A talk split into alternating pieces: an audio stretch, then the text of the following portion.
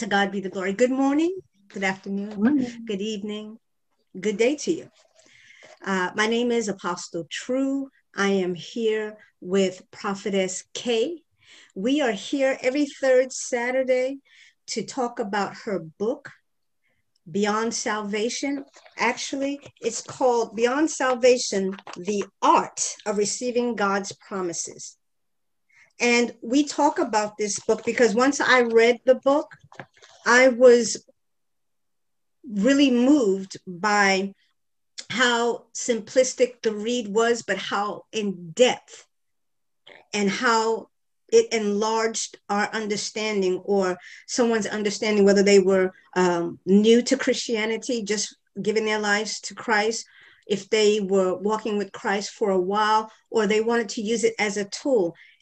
This book has been anointed by God and it is absolutely a tool that you would want to use just something that you would like to use to, to share with others but also something that you to remind yourself of you know that we have a relationship with christ but we have a relationship here on earth. We we walk in eternity now.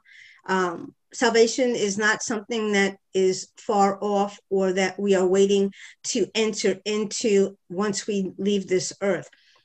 Salvation is something that we work out here because we have eternity. We have holy spirit living in us. And so um, every third saturday we come together uh, to go over some of the topics that are here so that we can establish salvation and what that really means. We love the Word of God, we walk closely with Christ, and we believe that God wants you to understand what your salvation is. Um, again, it doesn't matter where you've been or how long you've been in Christ, walking with Christ we can always use a refresher. We can always use reminders. And there are some things that we probably believe for so long that we take it as um, truth or we take it as uh, common uh, uh, doctrine or understanding of how we're supposed to live. But if you would allow us once again to, to um, enter into your homes, in your cars, wherever you are, and to sit down and talk with us for a little while, um, I'd appreciate it there is um, a share button. There are likes and thumbs ups and all those good things. So go ahead, enjoy yourselves, immerse yourselves in the Holy Spirit. And before we get started, I am going. Mm-hmm. I was going to say also, if you know somebody who would like to join, but they don't have Facebook or they don't like to get on Facebook, they can go to the God's Love Song Ministries website and um, there on the on the home page, you'll see a box that says Eternity Chats. Click on Eternity Chats. It'll take you to the page where they will see this Facebook page and they will see this Facebook Live um, without being on Facebook. You can catch it at godslovesongministries.com. And then on the home page, you'll see Eternity Chats. Click on that and they can catch it there as well. Look at that. We've made it easy. Praise God. Hallelujah. Our territory. Glory absolutely. Absolutely. Absolutely. And um, just before we get into prayer, once again, um, I just would like to invite you to um, enjoy yourselves in the Holy Spirit take out your Bibles so that you can follow along and open up your hearts and minds. Again, uh, sometimes we think we we've gone over those things, or you know, I've been saved for you know 20 years or what have you, but there's God is doing something, and you don't want to miss it. Salvation, as we know it, uh, as we have been taught, does not always um, include that eternity, that making Jesus Christ Lord. So that's what we want to do. We want to get into the Bible, into the Word. The book is just a, a format because Holy Spirit had her to write that. But before we uh, really get into everything else, Prophetess, would you go ahead and pray us in? Amen. Amen. To God be the glory. Lord, we thank you so much for this appointed day and this appointed time that has been on heaven's calendar since before the foundation of the world. We thank you, Lord, for the treasures that you would unveil to us today. We thank you for the revelation that you would impart to us today. We thank you, Holy Spirit, for breathing on this word and making it real to us today. We come anticipating, we come expecting to hear a word from you in the name of Jesus. And Lord, we know that you do not fail. Lord, and we know that you know exactly what each one of us needs. So, right now, I decree and I declare that a bullseye word will go out today. It will hit the bullseye of every heart, every understanding heart that is here. I speak that ears are perched to hear the voice of the Lord, and that when you hear the voice of the Lord, you will not harden your heart. You will not turn away rebellious, but you will do as Mary commanded the servants, whatever he tells you to do, do it. I thank you, Lord, that you are a good God and that you only have good things for us in the name of Jesus. And Lord, even now I speak a new wineskin, new wineskin that will hold new wine your word says that when we pour new wine into old wineskins, the wineskins burst and the wine is, is wasted, it's spoiled, it spills. And it's harder to drink the new wine than the old wine because people say, well, the old wine was better. Mm-hmm. But now, in the name of Jesus, I am speaking a mm-hmm. new wineskin so that they will develop an appetite for the new wine and be able to hold on to it and allow your word with this fresh understanding to have impact in their lives, to, to make a change in their lives, that they would walk closer to you and know you better as a Lord. In Jesus' name, amen. Amen, amen, amen. To God be the glory. Hallelujah. Thank you, Lord. So, Apostle you, you know you were talking about the book and how it's it's good for new believers it's good for seasoned believers. We've been walking with the lord for 20 years all of that. Well that is exactly how this book was written. It it's a wonderful book to give to the new believer because it gives them right off the bat what salvation really is and how god intends for us to walk in it. But it also serves as a handbook for those of us who have been walking with the Lord. It takes us back to the basics and it does root up religious and traditional thoughts and teachings. So it's it's a handbook as well as as well as a guidebook um, to the new believer. So I just wanted to share that. Amen. And you know why that's so important? Because sometimes God wants to do something different. Because Holy Spirit is always moving. God is progressive. And if we hold on to too tight to something that God is trying to loose us so that He can bless us and expand our territory, expand our understanding of the kingdom, expand our understanding of the fivefold ministry, understanding who we are in Christ and the righteousness that we have. When we put padlocks on the things that we've learned before, as you spoke of the old wine, that means that we are satisfied with what we have. And the one thing you have to recognize is that God cannot be contained. And if God is eternity, then things are always moving, things are always being shaped and changed. So you cannot continue to be stationary in your thoughts, in your relationship with Christ, in your relationship with others. You cannot allow yourself to be to build strongholds to beliefs that God wants to shatter you from. I always use the uh, analogy of children. And so, as ch- I have a my grandsons, they have grown. My daughters have sent pictures of them almost every month. And if I were to go through all of the pictures for 365 days, I could literally see them growing up, changing, features growing. When they started to laugh, when they started, eyebrows started coming. I, I literally seen the change. They did not stay infants. They did not. They did not stay newborns. They did not stay infants. They did not stay children. They are growing. And while they're growing, they're learning different things.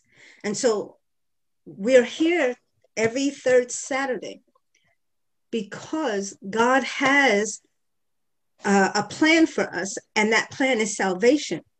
But He has work for us as well.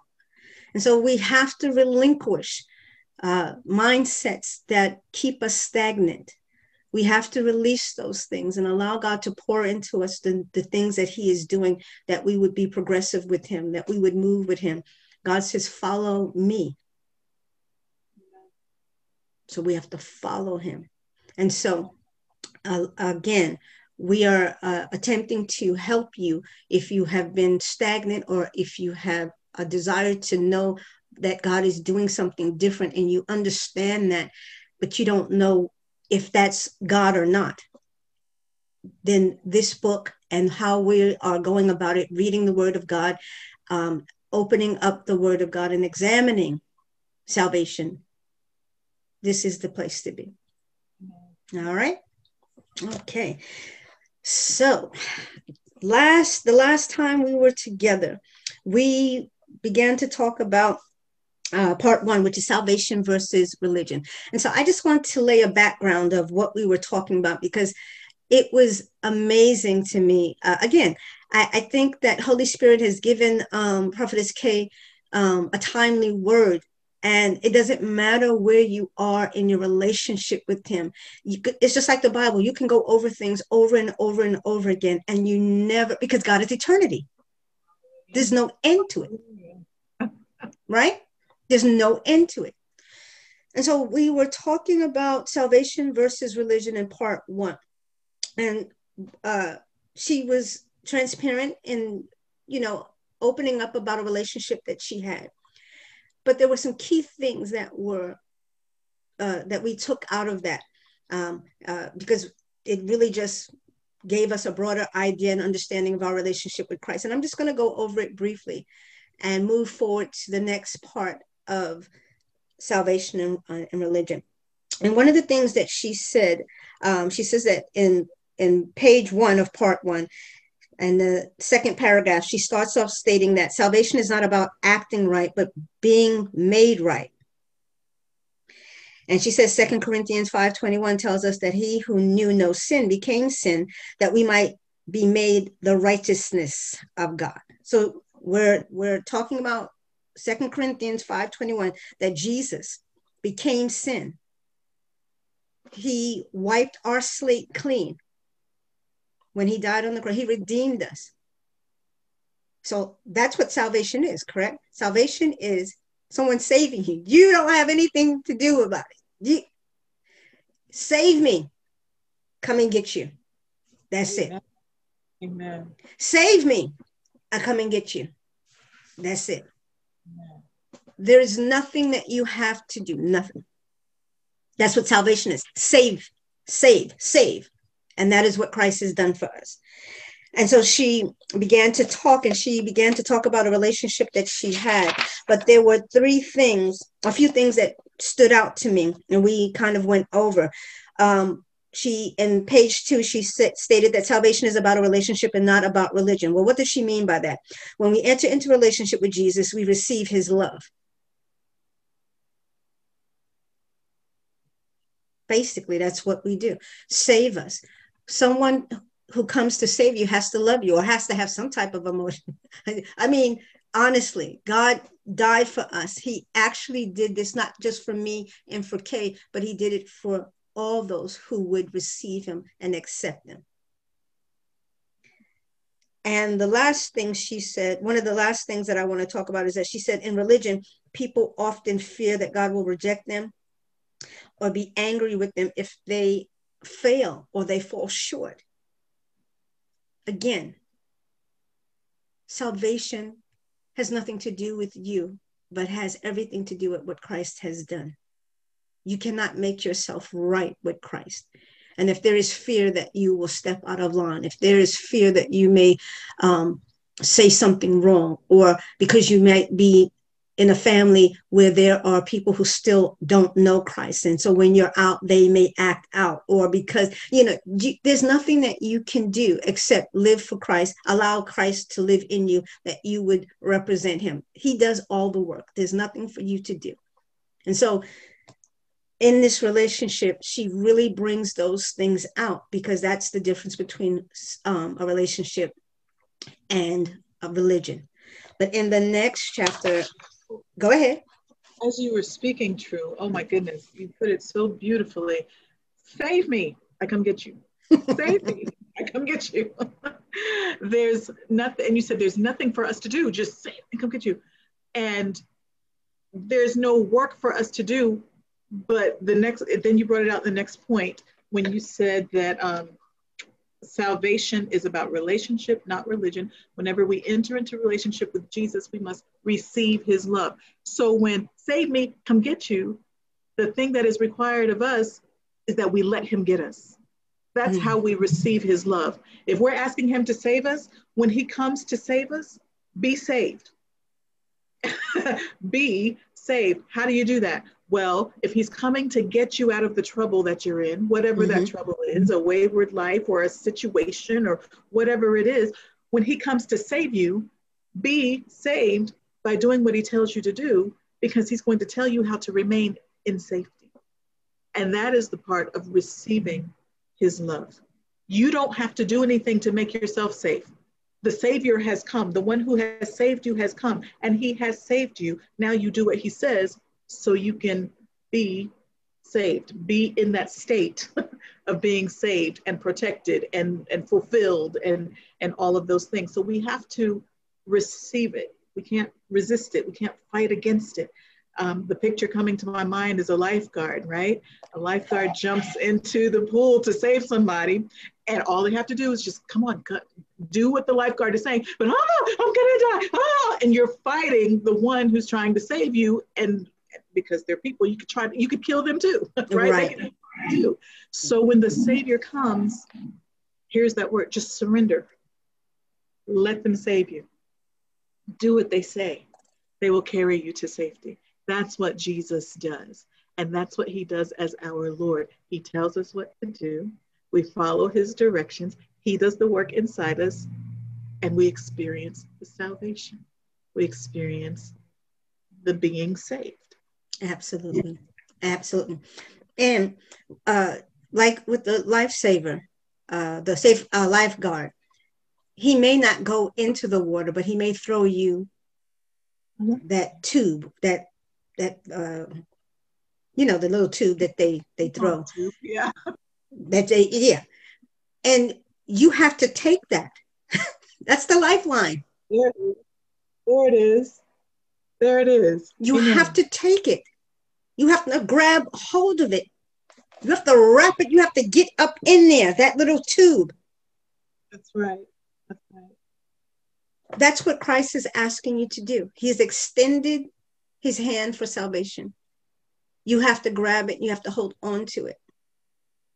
Mm-hmm. So again, this is relationship. This is having um, a relationship with Christ versus religion because you don't want to grab hold of the lifesaver because you believe, no, I can do this. I've taken lessons. I know how to kick my feet and pull my arms. I can do this. No, you can't. You're in waters that are unchartable. You don't know. You can't get your breath because the winds and the waves is coming. You need to let him come and save you. Stop telling him. Uh huh. That example you just gave with the inner tube, you have to take it. Do you know that in the in the Greek, that word receive, there's Mark 11, 24. Um, whatsoever things you desire when you pray, believe that you receive them and you shall have them. That word receive means take. So when we're talking about receiving God's love, it's also taking his love, taking that inner tube, like what you're saying.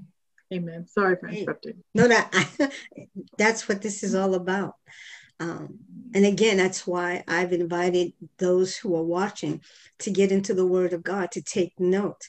Again, we um, we are on a daily basis learning things, and so some things will come out that have never come out before. Some things that we are describing may click for you where it hasn't before, or it will give you a deeper revelation as God has been speaking to you. And so now you can move even further. Now that roadblock, because you couldn't understand or catch um, the the wave or the wind that was coming where the Holy Spirit was, you know, bringing you. Now you can ride it because you understand. Because God has given you a, a, a wider berth. He's opened up your eyes uh, to see things in a different light. So let, let me f- continue to just lay the foundation before we get to that next part. We're in page four, and there were two things that really stood out to me again in the relationship. Because again, we're talking about salvation versus religion. And it is imperative that you understand the difference. And let me explain something to you. Sometimes we go back and forth. That's why, even as a Christian walking for 20 years with Christ, we find ourselves going back into that place of religion, trying to make things right, trying to get things right, or being fearful when we stepped out of line or we walked away from um, something that God has told us either to do or not to do. And so we get fearful. And but you have to always re- remember that this is a relationship. You can go to Christ at any time and say, Lord, I've messed up. Hallelujah. You can go because you've received Christ as your Lord and Savior.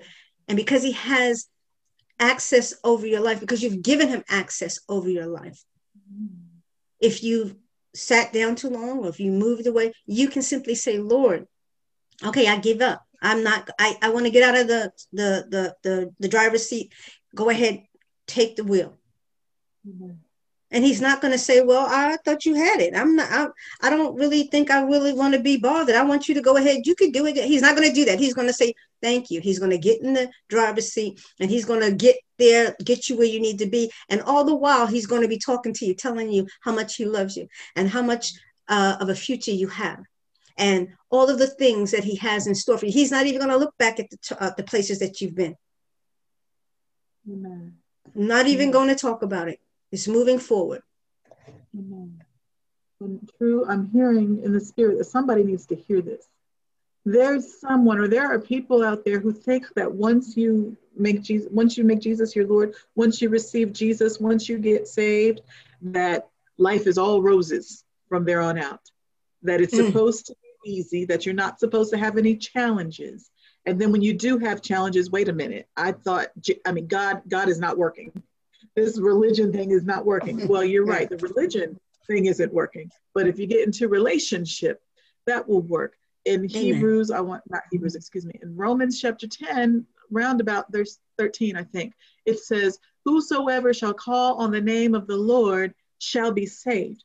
Getting saved is not a like a once for all kind of thing. I'm saved and I'm not going to need to be saved from anything else. No, no, no, no, no. We are still in these earthly bodies. We're still in this earthly realm. And um, whereas when we make Jesus our Lord, our spirits, we are a three part being spirit, soul, and body. Our spirits are forever saved. Our spirits are 100% saved. Our spirits are as 100% perfect as Jesus. That's our spirit man. That is who we are. Now we have what we call the soul, which is our mind, our will, and our emotions, the way we think, the things we feel, the things we want. Um, and, and this part is what deals in this natural realm. Mm. And it has been influenced for the whole time that we've been in the world. Our soul has been influenced by these earthly things. So when we make Jesus our Lord, what takes place is a renewing of the mind. That's Romans chapter 12, verse 2, where it says, Be not conformed to this world, but be ye transformed by the renewing of your mind. The renewing of your mind takes place through the study of the Word of God, through communion with God, through His Holy Spirit. That new wineskin we're talking about. It, it's letting God show you, okay, this is the way the world thinks about it. This is what I say about it. And when we are renewing our minds, when we are being transformed by the renewing of our minds, that means we're now we're no longer thinking like the world, but we're moving over to thinking like God. God gives us his thoughts through his word. He tells us what to think. The Bible says we have the mind of Christ. We are capable of thinking like God. Why? Because we get our thoughts from God as we renew our minds. So this soul is is never going to be 100% perfect in this world, but it is constantly being renewed. Well, until you get to that place, you might keep making this mistake over and over, but you'll see yourself progressing. You're going to need to say, Lord, save me. Lord, help. Lord, I fell again. Lord, I, and he's faithful to do it. That's why First John chapter 1, verse 9 says, um, confess your sins. He is faithful to forgive you your sins and to cleanse you from all unrighteousness. Yes. When you confess your sins, it's not so you can get saved all over again. You are saved. When Jesus saves you and you make him your Lord, you are saved. But there are situations that are going to happen. There are mistakes that you're going to make. And all God is saying, come get into alignment, get into alignment with me. Confess your sin. Say the same thing about your sin that I say about your sin. Say that it is wrong. Don't justify it. Don't make excuses for it. Don't say you'll do better next time. No, agree with me. This is wrong. This is getting that new wineskin. And when you say this is wrong, oh, good, he, he's faithful to forgive you for it and to cleanse you from all unrighteousness. Now you're entering into that sanctification piece where he can separate you from that wrong way of thinking, being, and doing and separate you unto himself so you won't keep making that same mistake. Mm-hmm. So when we make Jesus our Lord, we are eternally saved. Hallelujah if we've done that consciously and sincerely and not trying to pull one over on the Lord. Okay. That's done. But we can continue to call on the name of the Lord and be saved because there are situations that we're going to continue to experience that we will need saving from. So don't, if you are one who thinks that once I get saved, my life is going to be perfect, I'm not going to make any more mistakes or things aren't going to be hard anymore, that I don't know what kind of teaching that is. If it's a religious teaching, if it's a tradition, it's just right. wrong. It's it's it's an error. It's a doctrine of error, is what that is, because you are going to fall. But you call on the name of the Lord, you will be saved from that thing, from that situation, from that way of thinking, from that way of doing, because you have sought His help, and now you've given Him the the the, the license to do the work in you to deliver you from that thing. Amen. Amen. Uh, isn't this good stuff? I, I love it. I love it. Um, every time we get together and we, you know, do this Facebook Live and we begin to talk about the the Word of God and our relationship, um, the Lord just does something different. You cannot be in the presence of God and not change, or things not begin to fall off and things not begin to happen in your life. The closer you begin to get with the Holy Spirit, the closer He, the more He begins to uh, tear things down, remove things. Your relationship, see, that's what that is, is uh, in, is engaged by Holy Spirit Holy Spirit goes before you. He he's the advocate, he's the counselor. He teaches you, he shows you. So the things that you thought you uh, the things that you used to do and the things that you thought you loved, you can no longer do because the closer you get in a relationship is with anyone. You don't want to hurt them. You don't want to do the things that causes them um, discomfort, uh, grief. You begin to change your life because you be you and that person become what one. That's our relationship with Christ. Amen. That's our relationship with the Father. Amen. That is salvation. And so that's what we're talking about today. This is what we talk about every third Saturday salvation, redefining eternity here on earth. Uh, uh, we continue to grow, we continue to seek God, and we can, as Prophetess Kay said, when we make a mistake, we can go to God and ask Him to forgive us. Agree with Him. Agree. Yes, Lord, what I did was wrong. Now I need you to help me stay away from this, move past this. I need you to help me move forward so I don't continue to do the same thing, that I don't continue to go around that mountain for the next 40 years. That's a long time to be in something. so, so uh, the last two things I wanted to point out were you made the statement once you were in this relationship with this person uh, that it seemed like it was you there were two different relationships going on because uh, he didn't see things uh, he it seemed as if he was working to win your love. But the two things that you made uh, the statement that you made be, because of that um, difference the way you felt that anything that he that you had he had but he thought that it was um, toilsome or maybe that he had to work. And that's that's your words that you thought maybe he had to work. He thought that he had to work to earn your love. But the two things that you said here were um, and i'm just going to briefly read it, it says um, i had not uh, i'm sorry uh, that fear and love cannot occupy the same space. Reflecting on various conversations okay fear and love cannot occupy the same space fear and love cannot occupy the same space. Relationship with Christ and religion cannot work together. Amen. That's trying to pour new wine into the old wineskin. The wineskin bursts. It, it does not, and the wine is wasted. It does not work. It cannot work. Uh, so I'm going to say it again. A relationship with Christ and religion cannot work. Love and fear cannot occupy the same space. Mm-hmm. They cannot.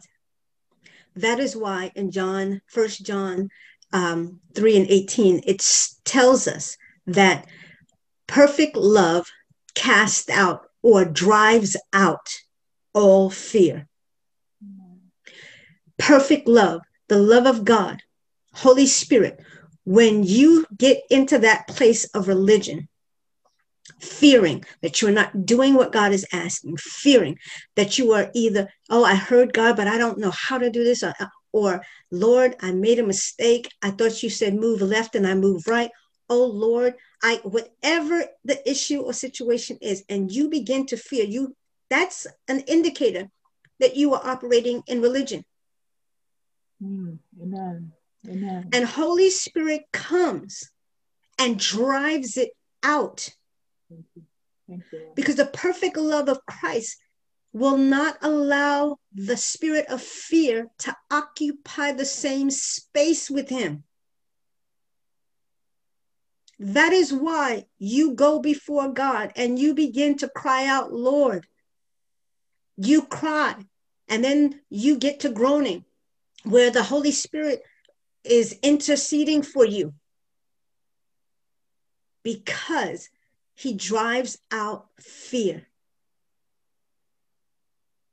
Fear and love cannot occupy the same space. And so, this right here. Mm-hmm. And I, I want to read this out of the Bible. Go right ahead. It's First John chapter 4, verse 18. Chapter 4, verse 18. Okay. There is no fear in love, but perfect love casteth out fear. Get this, because fear hath torment. It is not God's desire for you to be tormented. He loves you. He loves you. He loves you so completely that he doesn't want you to experience any torment at all. He doesn't want you to experience any anguish at all. He doesn't want you to experience it. That's why he says, My love makes sure that you are so full that there is no room for anything that will torment you. Hallelujah. Hallelujah. Now, how does this fit in with, well, wait a minute, you just said that when I get saved, that life isn't going to be all perfect like I thought. Well, it's not. That's why it's important to make sure that you've made Jesus Lord and right. that you do what he says because then you'll follow him, you'll follow his directions, and all of the fear that would try to attach itself to you, all of the torment that would come and try to plague your life, you'll be walking separated from that because you're walking in the perfect path that Jesus has set before you.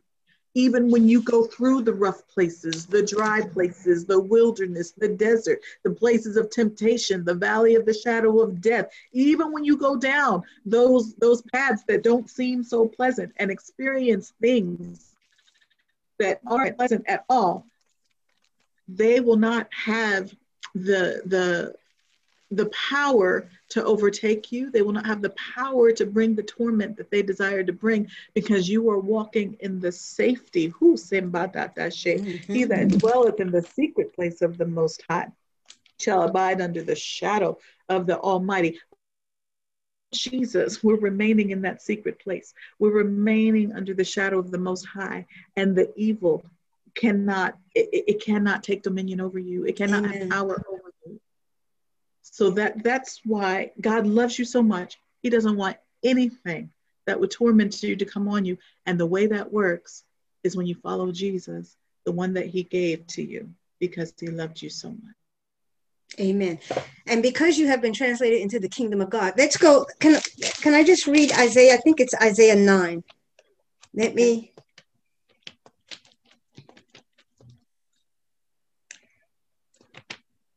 I believe it's Isaiah 9.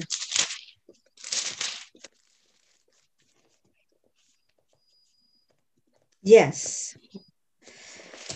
Isaiah 9, verse 6. I'm going to read from verse 6 down to verse 7. It says, For unto us a child is born, unto us a son is given, and the what? The Definitely. government will be yeah. upon his shoulder. And his name will be called Wonderful, Counselor, Mighty God, Everlasting Father, Prince of Peace. Of the increase of his government and peace, there will be no end Hallelujah. Upon the throne of David and over his kingdom to order it and establish it with judgment and justice from that time forward, even forever. The zeal of the Lord of hosts will perform this. This is the eternity that you've received. This is the kingdom that you have received. This is the the gift that you have received that holy spirit would come and dwell with you and he will not allow fear or anything else to abide in you while he has taken occupation. He fights for your peace that you would rest in christ.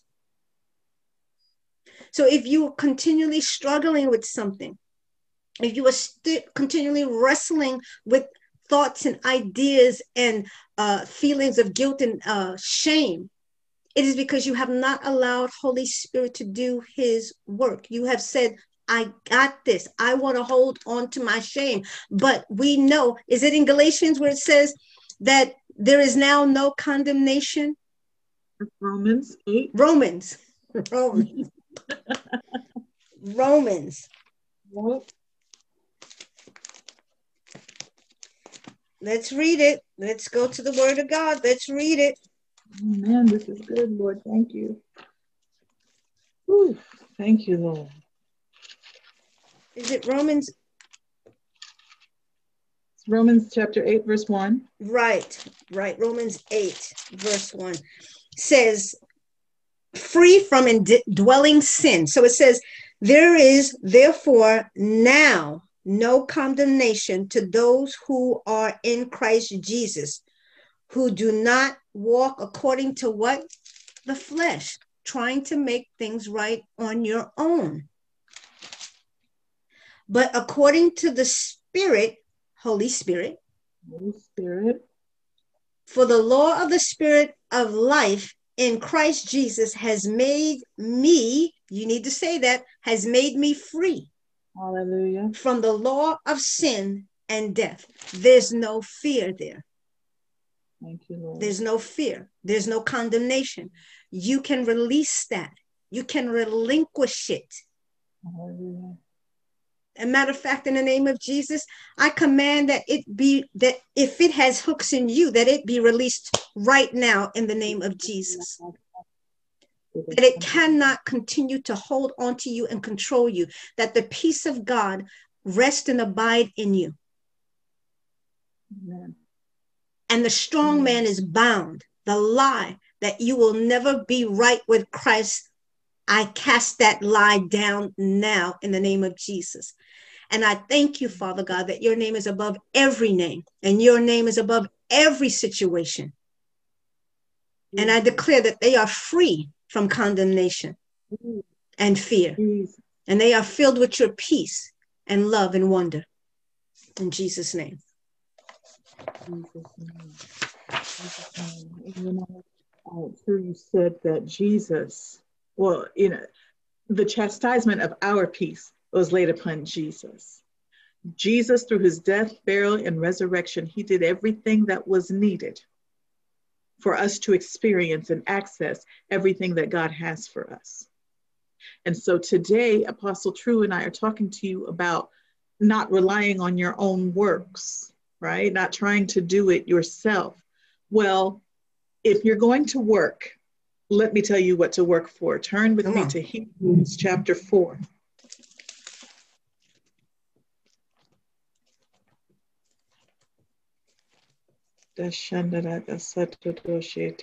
Let me see. Thank you, Lord. Yes, yes, yes, yes, yes. Um, hold on. Hebrews chapter 4, verse 11. Verse 11.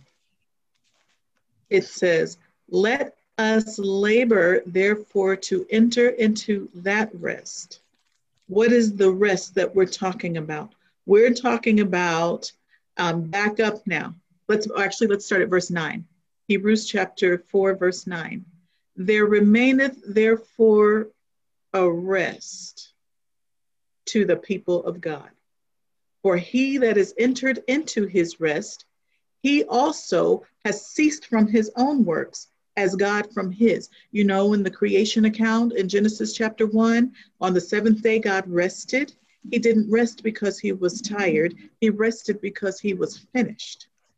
God rested from his work. And so this scripture is saying when we enter into the rest that Jesus provided, then we also cease from our own work, our own work of trying to make ourselves right, our own work of trying to justify ourselves. Last week or last month, we talked mm. about, you know, two objects cannot occupy the same space.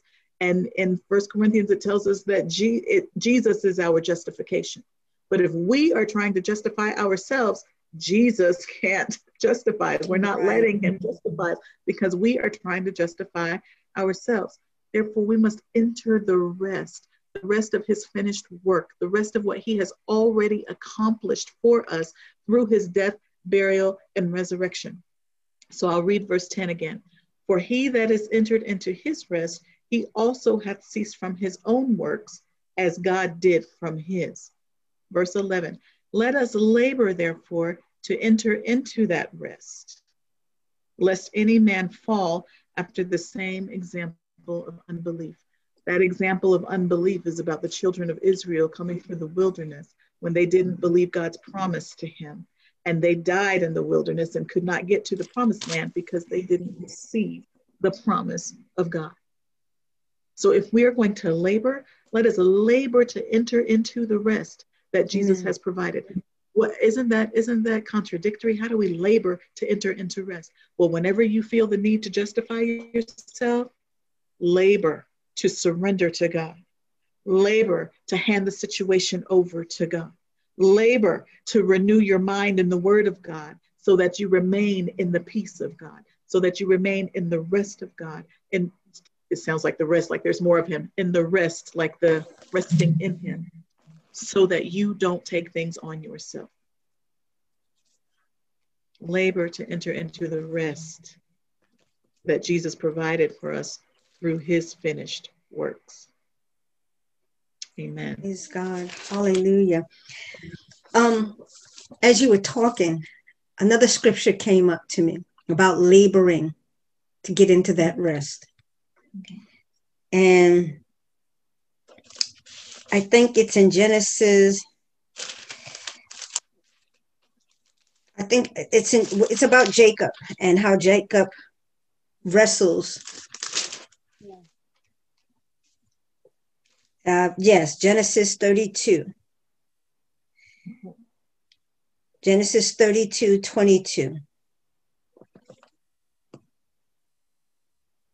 But let me, let me, I want to read a, a, few chapters, I mean, a few verses um, above. So, Genesis 32, um, I think I'm going to start in verse 19. So it says, So he commanded the second, the third, and all who followed the drove, saying, In this manner you shall speak to Esau when you find him, and say, and also say, Behold, your servant Jacob is behind us. For he said, I will appease him with the present that goes before me, and afterward I will see his face perhaps he will accept me. Mm. So the president went on over before him, but he himself lodged that night in the camp. So, what is taking place here?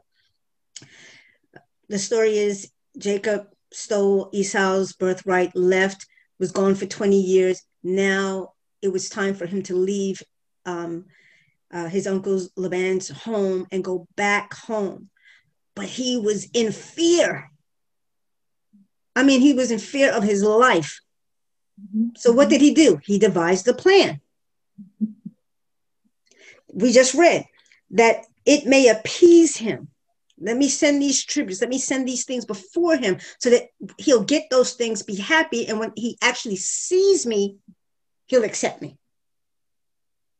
So he was literally in fear. And so he had to, he was working t- to get his brother to accept him that he would not kill him because he ran for his life the first time. But this is what happens. And this is what Prophetess K is talking about entering and struggling or laboring, uh, excuse me, to getting to the rest of God. And this is what God was showing me because that's what happened. Jacob ended up staying that night and he didn't understand where he was at. And the scripture says that he began to wrestle with God. Why? He said, I'm not going to let you go until you bless me. Why? Because he was afraid. He was wrestling to get that peace that he would, because he already worked uh, out a, a scheme to to make sure that his brother was going to. But I don't know if that's going to work. Lord, I am in fear of my life, and I need you to do something. It says, and he rose that night and took his two wives, verse 22, and female servants and his 11 sons and crossed over to the ford of J- Jabbok. Uh, verse, I'm going to skip down, verse 26. And he said, Let me go for the day breaks. Uh, oh, I'm sorry. Uh, verse 23. He took them and sent them over the brook and sent over what he had. Then Jacob was left alone and a man wrestled with him until the break of day. Now, when he saw that he did not prevail against him, this is the angel, right? He touched the socket of his hip, and the socket of Jacob's hip was out of joint as he wrestled with him. And he said, Let me go, for the day breaks. But he said, I will not let you go unless you bless me. So he said to him, What is your name? And he that's when he began to tell him certain things. But Jacob was in turmoil then, and he wrestled with God that he would have find that peace, that he would know for sure that his life was going to continue. And that's what the Lord did. He explained to him, Your name is no longer Jacob because you have wrestled with God. You will have to wrestle with God when it comes down to letting go of thoughts and certain types of beliefs so that God can let you move forward and give you the destiny that He has called you. You have to put your rest in Christ. Jacob could not rest that night. He was in turmoil. But our salvation is secure in Christ. He took everything for us. All we have to do, as Prophet said, our labor is to fight and to desist and to uh, make sure that that fear of not doing right or that fear of not being right or the fear of not standing up to a um, imaginary standard that God has not given because we're made perfect. We are the righteousness of Christ once we believe on Jesus. Again, so once you I want to go ahead. Go ahead. I'm sorry. I, I thought you were finished. I'm sorry. Once you receive that that that that tube, then you are able. Once you receive it, and you say, Yes, Lord, come and save me. I receive your love. I receive those things. You have to start to learn to work out your own salvation.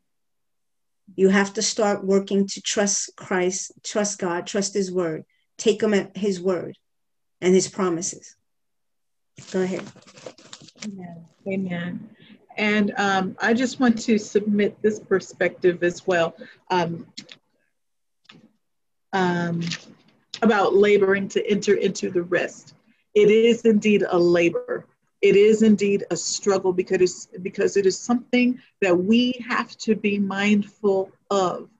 Um, and I'm going to say that in my experience, I have not found myself struggling with God or wrestling against God to enter into the rest, but wrestling against myself, the soul, the mind, the will, and the emotions, because the my my my my soul says I need to go out and get a second job.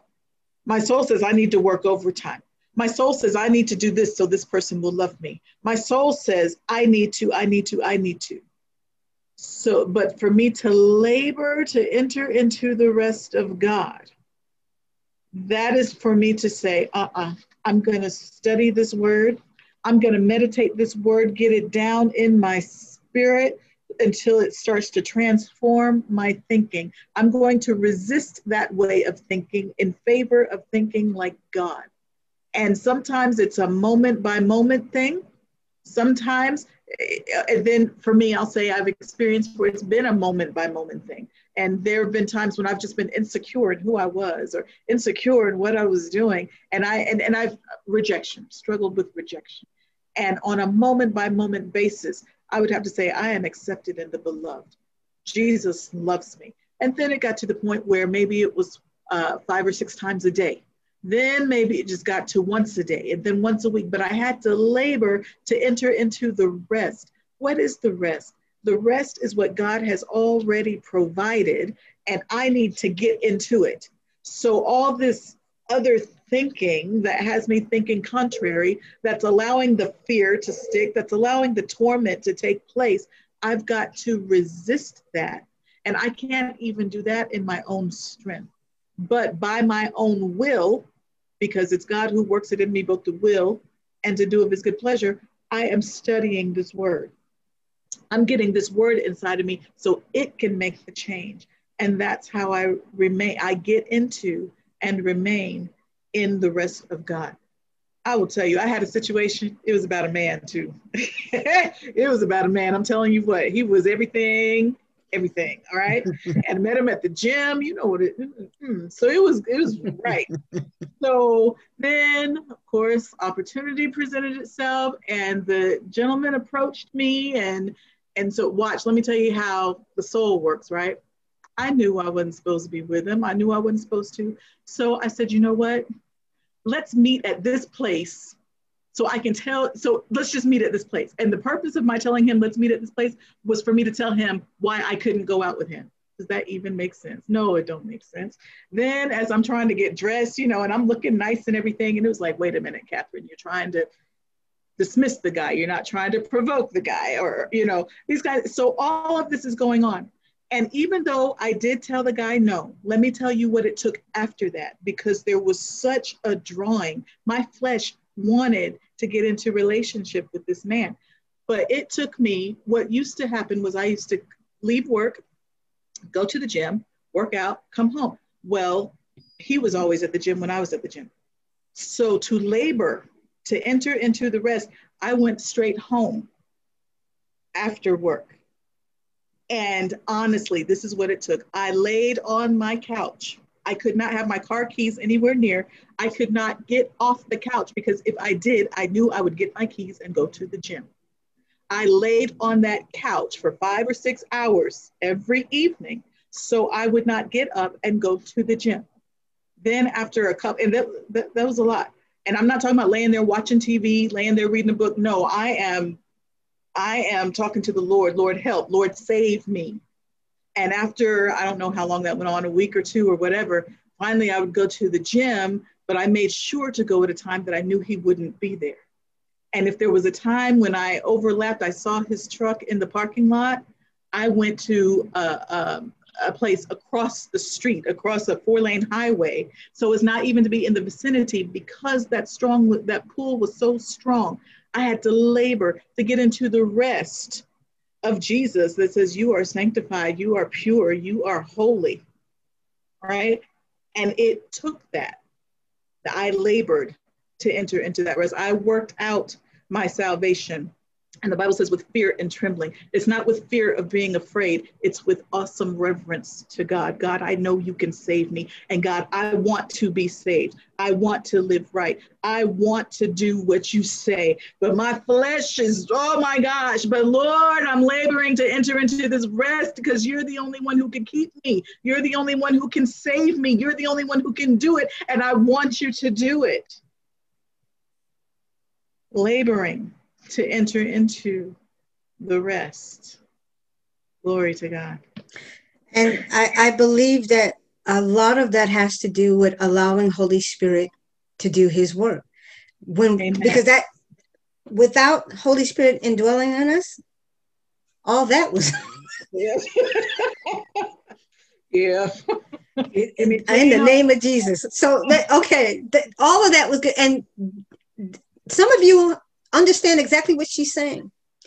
And some of you have gone through that, but at some point, your flesh overrode. So there's a, also a scripture that says that um, the, uh, the, the flesh and the spirit, they war unto themselves. And, and that is what that's another wrestling. The, again, Holy Spirit is not going to allow anything to occupy because the flesh wants to move from away from Holy Spirit.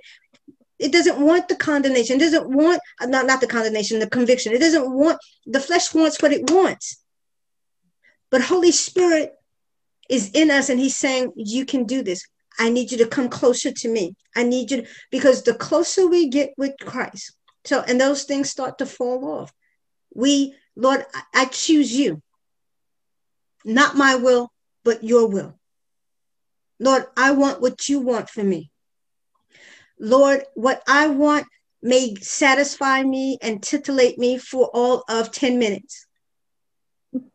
but you are going to satisfy me for a lifetime. Hallelujah. And so I choose eternity in a lifetime other than the 10 minutes, 15 minutes, or the brief encounters that I will receive from this flesh. And, and it's it may sound simple and it it can be, but it is a labor.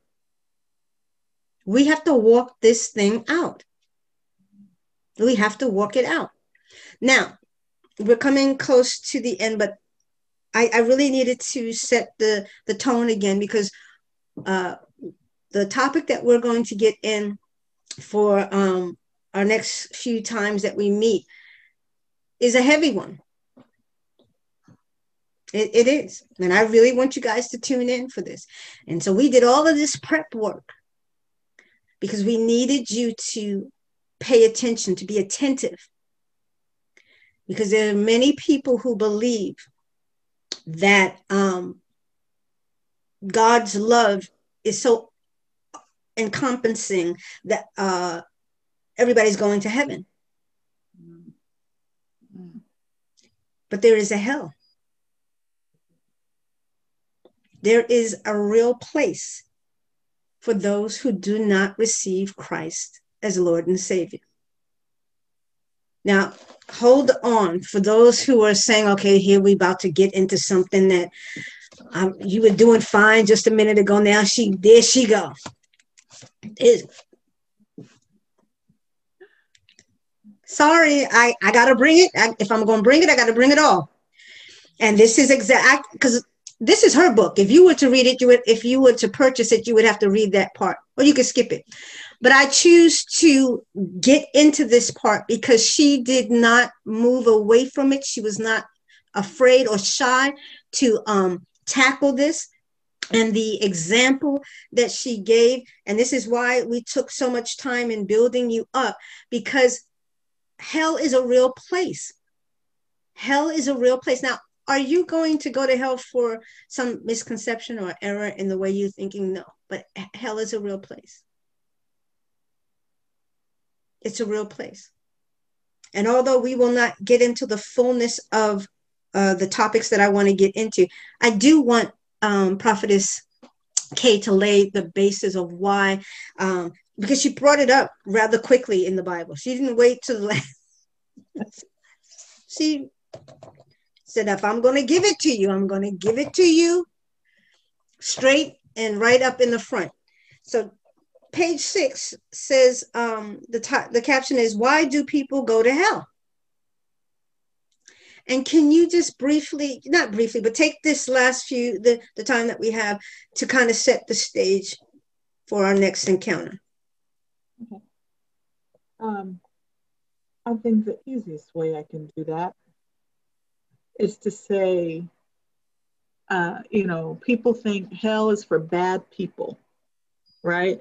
Grow, growing up, when I was a child, we used to say that we used to play a game heavens, angels, devils, something deep, something. It's heaven and hell, and it was broken down into good people versus bad people. Bad people go to hell. Well, no, that is a misconception. There is one reason and one reason only why people go to hell. Now, I'm getting ready to tell you what that is, but I already know there's such controversy over this, um, and especially within the body of Christ because um, people think if you do this you go to hell. If you do that you go to hell. If you if you live this kind of way you go to hell. If you live that kind of way well yes but as apostle true and i have been stating over all of these sessions that we have that our our do is not our who is not who we are. What we do is a symptom of what's going on inside okay? So the bottom line, what I'm trying to get to is people do not go to hell for sinning, the, the sinful acts that they do. People go to hell for the single sin of not believing in Jesus. Why? Because when you don't believe in Jesus, then you don't receive the finished work that he has done, which includes saving you. We've talked about it. Let's put our eyes on it again. Romans chapter 10. This is a very familiar scripture when leading someone down the Roman road. Um, Romans chapter 10, and we'll read verse 9.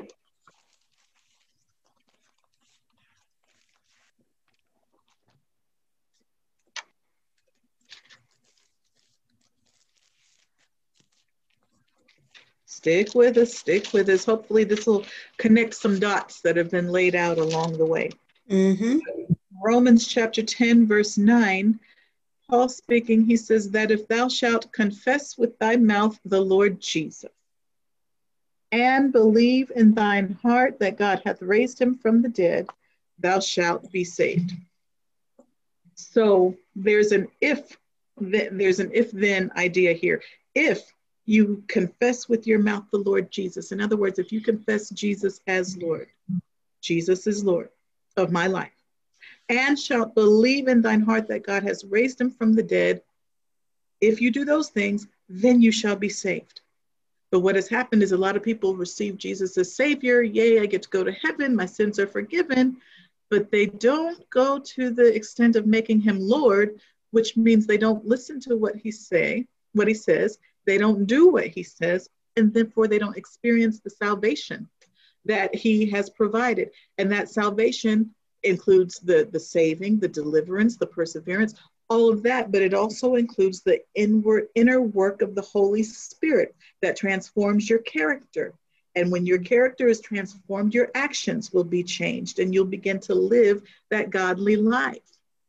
But if you don't believe on Jesus, is available to you. So when you don't believe on Jesus, you can't receive his salvation, and the only place left for you is hell. If sin, like sinful acts, were the reason that you would go to hell, and it's written in the book, what what's what's the one sin? What what's the sin that'll put you over the edge that okay, now you're going to hell?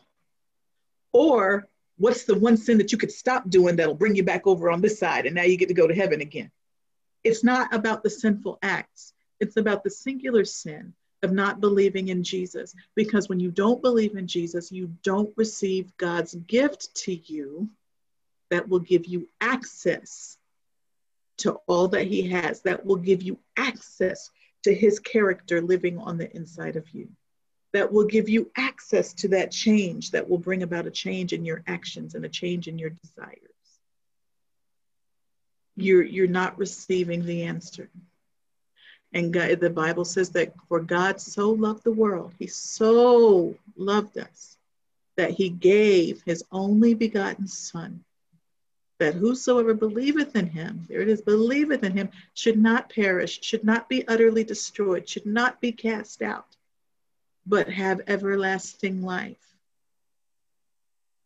He loved us so much that he gave us his son but guess what? He also loves us so much that he allows us to have our free will. He's not going to make us love him, he's not going to make us serve him. He loves you enough to let you make your own choices. And if you choose to go to hell, he loves you enough to let you go. But he has given you the gift that you need so that you don't have to go there. Amen. And if we read a little bit further down in verse 10, it says, For with the heart one believes unto righteousness, and it's with the mouth that you confess it and make un, that makes us um, gives us salvation. So I, I have um, ministered in many places, but my favorite place to minister is in the jails and in the prisons. And there, because sometimes you get a crowd of people and um, you are ministering. There are those you can't tell who is the wheat and who, who are the tares.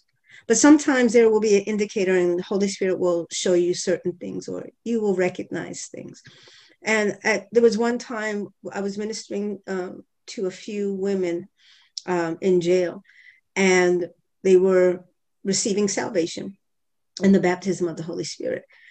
And but there was one lady that was there, and she I and I, I I wouldn't have known it unless Holy Spirit gave me the ear to hear it because everybody was speaking in tongues. And as I started to walk and just pray and cover them, I heard this woman saying, Mama Su, Mama Sa, Mama Kusa. That's a song. Michael Jackson. Right and I, I told her, I said, stop that. Because if you are not going to receive Christ, because you have to believe in your heart. So at some point, she was either doing it because she was in the crowd of people and she didn't want to look like she didn't believe, right? You know, sometimes we do that.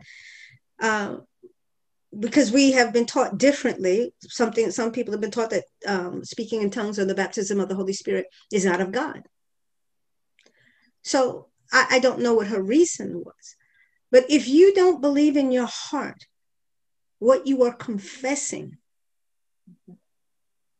if you don't believe in your heart that Jesus Christ is Lord, that he died for you, was buried, and rose again, defeated death and sin for you, if you don't believe those things, if you believe that he was just a man, if you believe that he was just a good man, if you believe he was just a prophet that was during his time lived on the earth,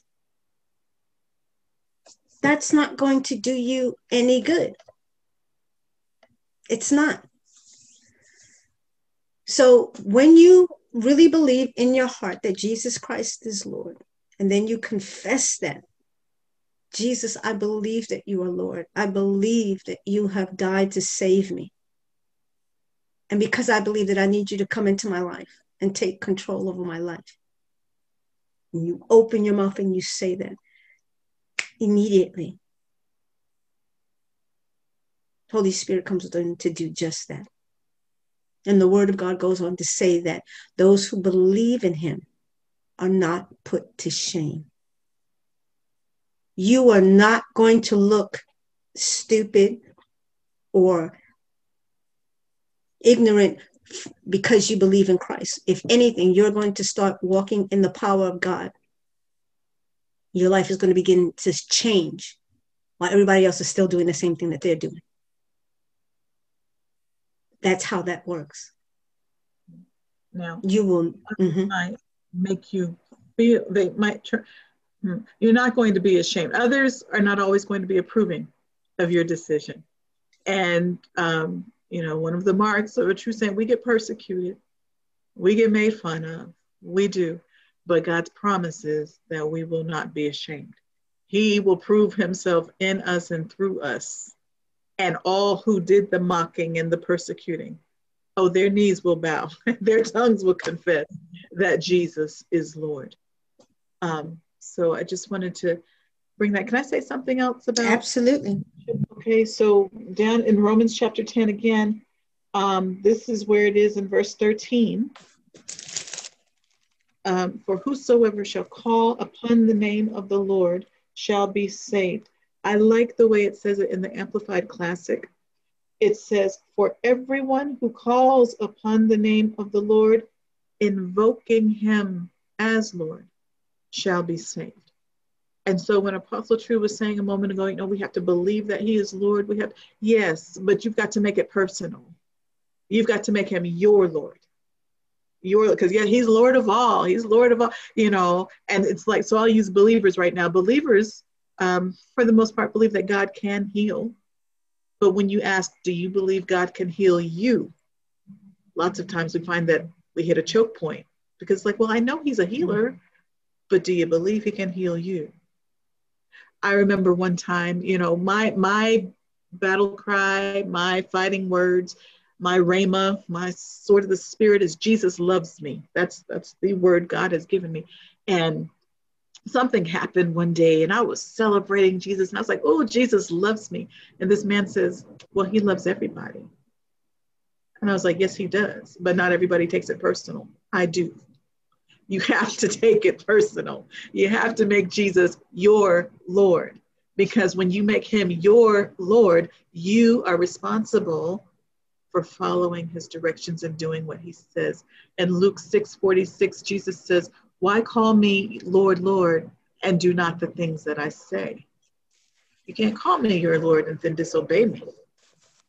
There's, there's a responsibility that comes with having Jesus as Lord. Actually, it's a surrender that comes with having Jesus as Lord. And it's that you teach me, I'll be taught. You lead me, I'll be led. You instruct me, I'll do it. And he's not this, he's not this oppressive leader. I like it in Matthew chapter 11 and in the, um, as a matter of fact, let's turn there. Matthew chapter 11.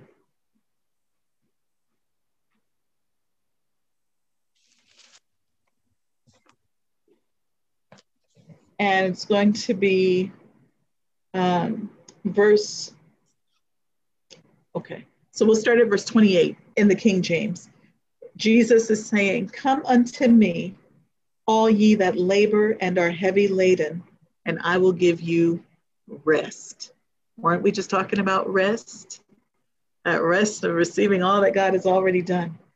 He says, Take my yoke upon you and learn of me, for I am meek and lowly in heart, and ye shall find rest, rest unto your souls. For my yoke is easy and my burden is light. In the Amplified Classic, that verse 30, it says, For my yoke is wholesome, useful, mm-hmm. good, not harsh, hard, sharp, or press or pressing, but comfortable, gracious, and pleasant. And my burden is light and easy to be borne. So when we're making Jesus Lord, which means the master of our lives, and we're submitting to do what he says, he's not this hard taskmaster.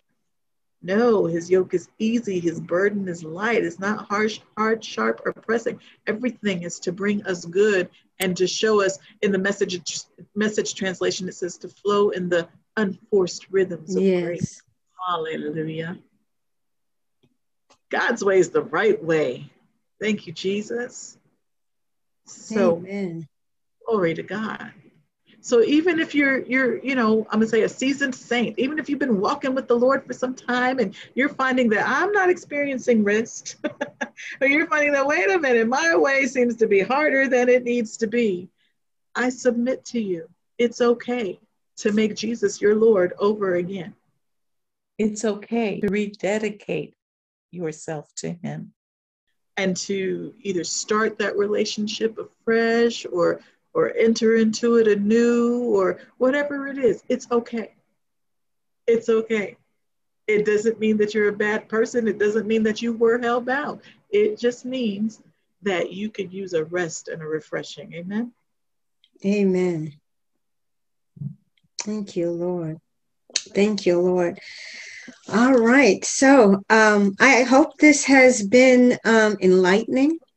I hope that it has um, helped you to establish uh, definitively that uh, we have um, a God that loves us and that we have sal- salvation is something that we work out here on earth, but eternity is something that God has given us when we receive Him. It doesn't start when we leave the earth.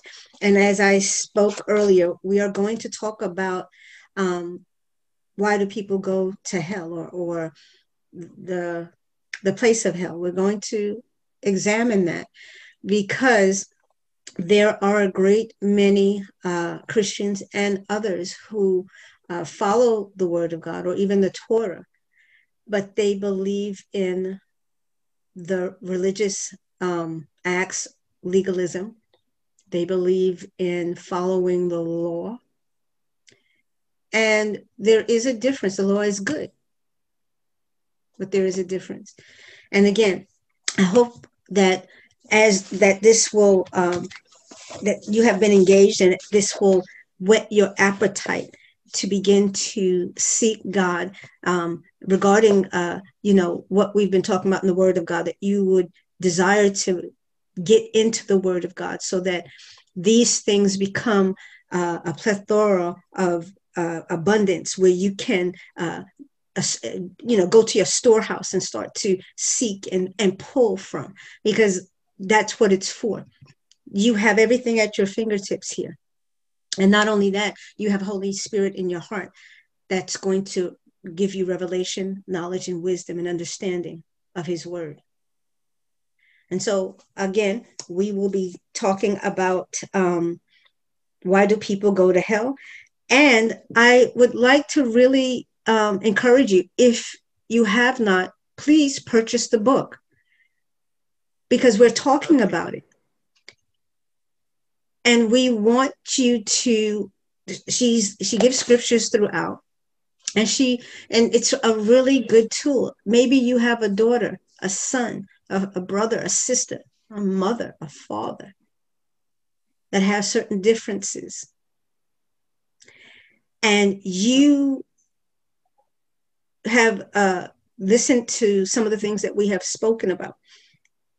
And this book seems like the perfect tool to be able to um, encourage them and to help them understand what salvation is and a relationship is with Christ. And I encourage you to go ahead and make a purchase. I encourage you to do that. Uh, again, it is biblically based because everything that we're talking about is here in the in the in the book now us going to scripture that's holy spirit just revealing things and we are uh, just expounding on some certain things. But again that's one of the reasons why you go and uh, you read the bible you spend time with the Lord so that he can have things to pull from, that he can start renewing your mind, start reminding you of the things that he is doing in the earth and in you. And so, um, again, if you have been intrigued or you have uh, found yourself uh, enjoying our conversations about the Word of God and about salvation, about eternity and redefining it as you know it, we uh, encourage you to continue to join us on the third Saturday of every month. We encourage you to reach out to us. We encourage you to stay in the Word, to allow Holy Spirit to lead you. And we encourage you to receive God's love. At this time, I am going to let uh, Prophetess kind of give a little bit of uh, information on the screen that she has up right here. Okay, all right. So, um, as Apostle True has said, the book is available for purchase.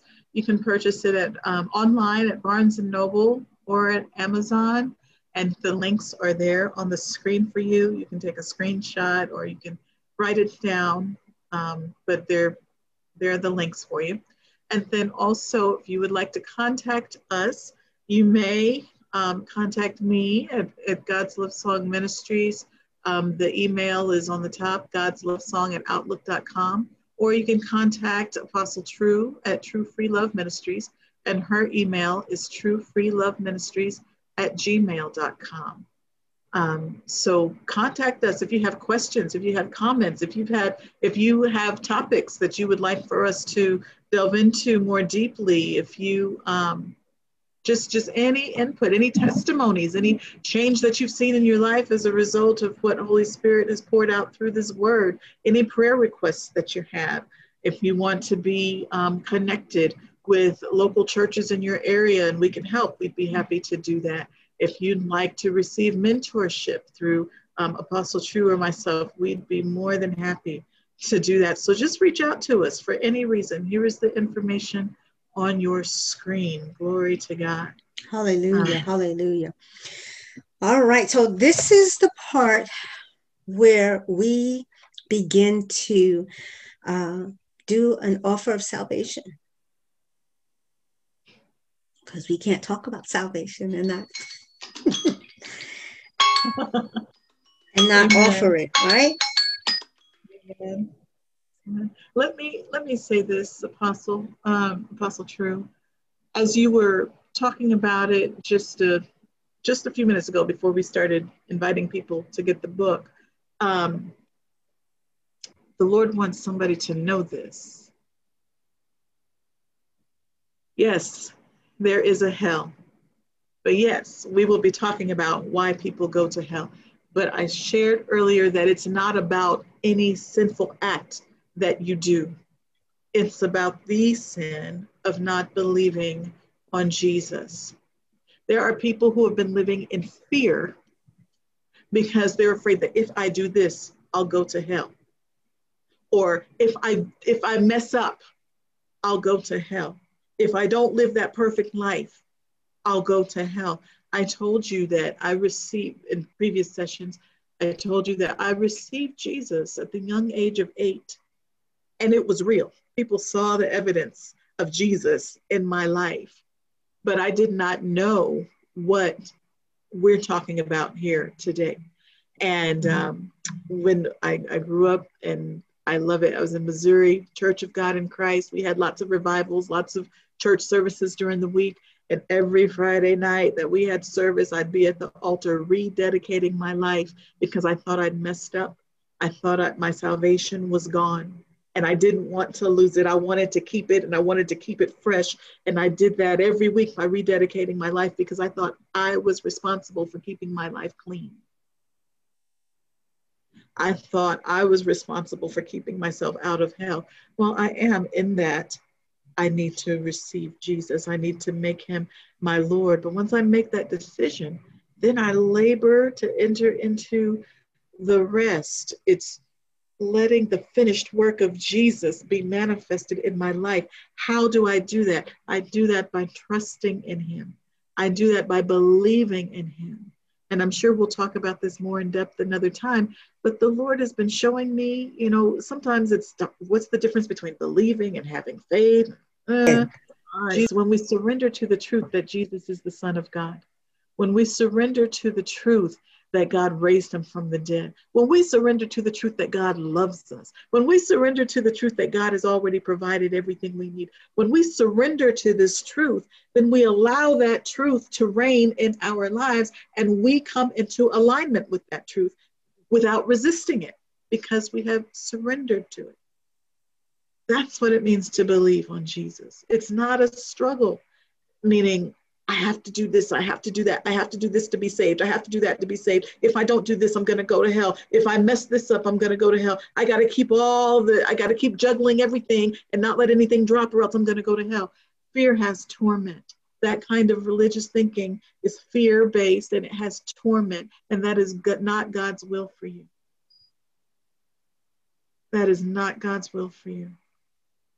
And so, you know, I'm I'm going to give the the salvation call, and I'm going to use a scripture that I I rarely hear given as the salvation call, but we just read it. Jesus says, "Come unto me, all ye that labor and are heavy laden." In the, I think it's in the Message translation. It says, "Are you burned out on religion? Come yes. to me." Come to me. This is what Jesus is saying Come to me, all ye that labor and are heavy laden with trying to do it your way, with trying to make sure you get everything right, with trying to make sure you don't mess up. Come to me, and I will give you rest. I will show you what God has provided for you. And I will show you the way to access it. And I will show you the way to maintain it. Take my yoke upon you learn of me. Learn how i do it. And one day i was reading and i heard holy spirit say look at how i roll. Do it like me. I'm going to show you how to be totally dependent on my father so that you don't have to be dependent on yourself. Glory to god. Take my yoke upon you and learn of me for i am meek and lowly in heart. In other words i am dependent on father god and I know how to receive everything I need from Him.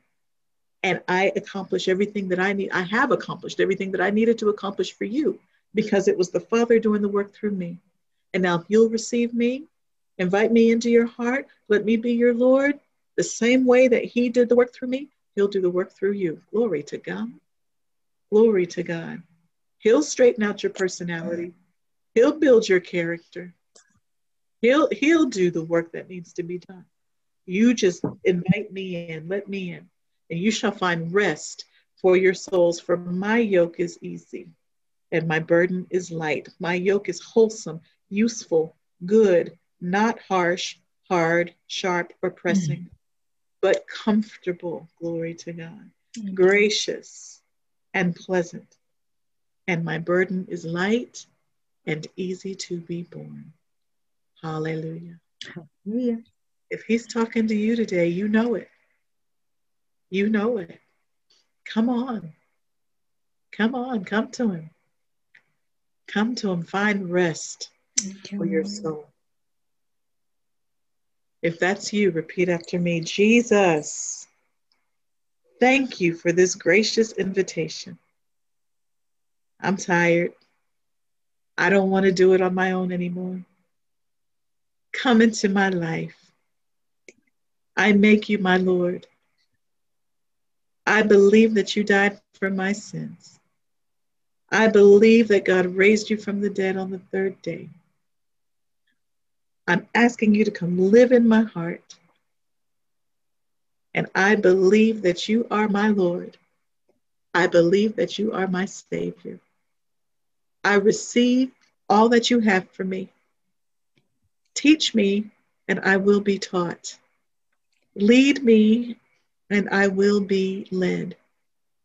I will do what you say, for I know that your way is right, that you only have the best for me, and that you'll show me how to live freely and lightly. I receive it now. And I receive the baptism of the Holy Spirit. I receive the power to live this life that you have given me. Thank you that I don't have to do it on my own. And thank you that I am able to do it because of this power of the Holy Spirit. With the Holy Spirit inside of me, I can resist temptation. With the Holy Spirit inside of me, I can overcome obstacles. With the Holy Spirit on the inside of me, I can stay on the path that you have set for me. I thank you. And I receive my heavenly prayer language, the perfect prayer, where I pray the perfect will of God. I receive the gift of speaking in tongues. I'm not afraid of it. I embrace it. And I thank you for teaching me how to get straight to your heart. In Jesus' name, amen. Hallelujah. Hallelujah. Now go ahead. Begin to speak in your prayer language. It's called speaking in unknown tongues. Shalalabosanda. Shererego It's not going to make sense to your natural mind. It's not supposed to. That's what makes it the perfect prayer. It's praying the perfect will of God. Whatever sounds, whatever syllables you hear, Speak those out. It might start out as a single syllable. It might start out as a single word. But go ahead and speak it. Go ahead and speak it. And as you continue to speak in your prayer language, you will become more fluent.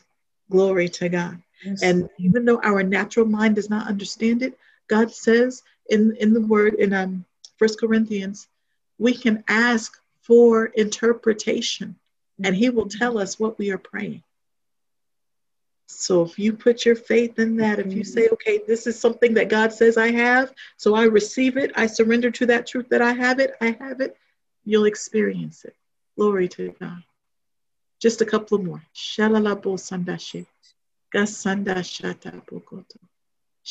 Glory to God. Welcome to the family. We love you so much. We love you so much. Amen. You Amen. Us, okay? Make sure you contact us. We want to celebrate with you and we want to give you whatever resources we can to help you get started on this walk. Amen. Glory to God. Amen. Thank you, Prophetess Kay. I appreciate all that you have done today and all that God is doing in your life. And I just want to encourage each and every one of you I know that there is someone who, because I, I, can feel it in my spirit, that is um, right now praising God in their prayer language. Um, and that they are totally amazed and taken aback because they probably thought that it would never happen to them. They probably heard other people uh, praying in their prayer language. But I can feel the unction of the Holy Spirit and know that you have received the Spirit of the living God. And so I want to encourage you again now that you have received the baptism of the Holy Spirit, you've received salvation, or you had salvation, but you didn't have the baptism of the Holy Spirit, and now you received it, you need to go to a church. Get to a church, pray and ask the Lord. Or if you need assistance, you can reach out to us.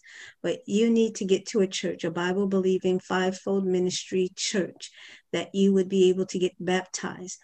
That is part of our salvation um, declaration. It is a declaration that we are. It is symbolic of letting everyone know that we have we have received Christ. That we we had gone down and we have come up alive in Christ. We, the dead has gone down and the we are alive in Christ. And then get into a church so that they can encourage you and help shape and uh, uh, give you accountability and stay in the word and help you to grow in Christ. And I know some of you are in um, churches now, but if you find that God is telling you to go to a place, there's a church that has been teaching about powerful things in the move of God, but you are afraid to move because you are um, wanting to stay true to your pastor in your church, or you believe that once you are placed somewhere that you can't leave, and you know you just have these types of uh, you know thoughts and that you have to stay someplace or whatever. But if God is telling you to move and to go someplace where you are uh, to be able to be filled and and raised up in the gifts of, of God, uh, apostle, prophet, uh, pastor, teacher, you need to move. And I'm not telling you leave your church. That's not what I'm telling you. That is not what I'm saying. I'm simply saying to you, allow God to direct your your life, just as we've been talking about allow God to be in control. Give us a call, reach out to us. We love you and God bless you. Before we go, I am going to pray, but I also would like to lift up Israel. Mm-hmm. If you have um, a basis of where our, our uh, relationship with Christ comes from, it is a Judeo Christianity, meaning it is birth through Judaism through the Jewish people. And we want to pray for Israel because they are under attack. We want to pray for Palestine. We want to pray for that region. We want to pray for the people there. And so before we go, I just would like to lift them up and I would like to pray and bless you. So, Father God, in the name of Jesus, we just thank you for what you've done today, Lord. We thank you for pouring out your spirit. We thank you, Father God, for baptizing your children, Father God, into the kingdom. We thank you, Father God, for giving them a prayer language, Father God. We thank you, Father God, that because they have, Father God, believed in their hearts and confessed with their mouth that Jesus Christ is Lord, and that they have given you, Father God, uh, access to them and that you would be able to use them and fill them and groom them and shape them and mold them, Father God, into the people that you have called them, that they would be able to execute the assignments that you have called them for here on earth, Father God. We're just asking that you would cover them, that you would place them in places, Father God, where you would see them grow and that they would have deep roots in you. We thank you, Father God, right now in the name of Jesus, and for all of those who will be reaching out, for all of those who will watch these. Um, Facebook Lives in the future. We're asking that you would bless them. We're thanking you for the drawing, Father God, for drawing those people unto you. Because as we lift you up, you will draw all men unto you. And we also, Father God, know that Israel is the apple of your eye, that you have called them, that you have established them throughout history. You have destroyed and annihilated, Father God, greater kingdoms than Israel. But your promise to Abraham stands, Father God, to this very day, and it shall stand until you come again. And so we ask that you would continually just bless them and strengthen them, that you would, Father God, remind them of the love that you have for them. We thank you, Father God, and all that you do. In Jesus' name, amen. Amen. Amen. Thank you, All right. Thank you for joining us. And we will see you the third Saturday of next month. Be blessed. Bye bye.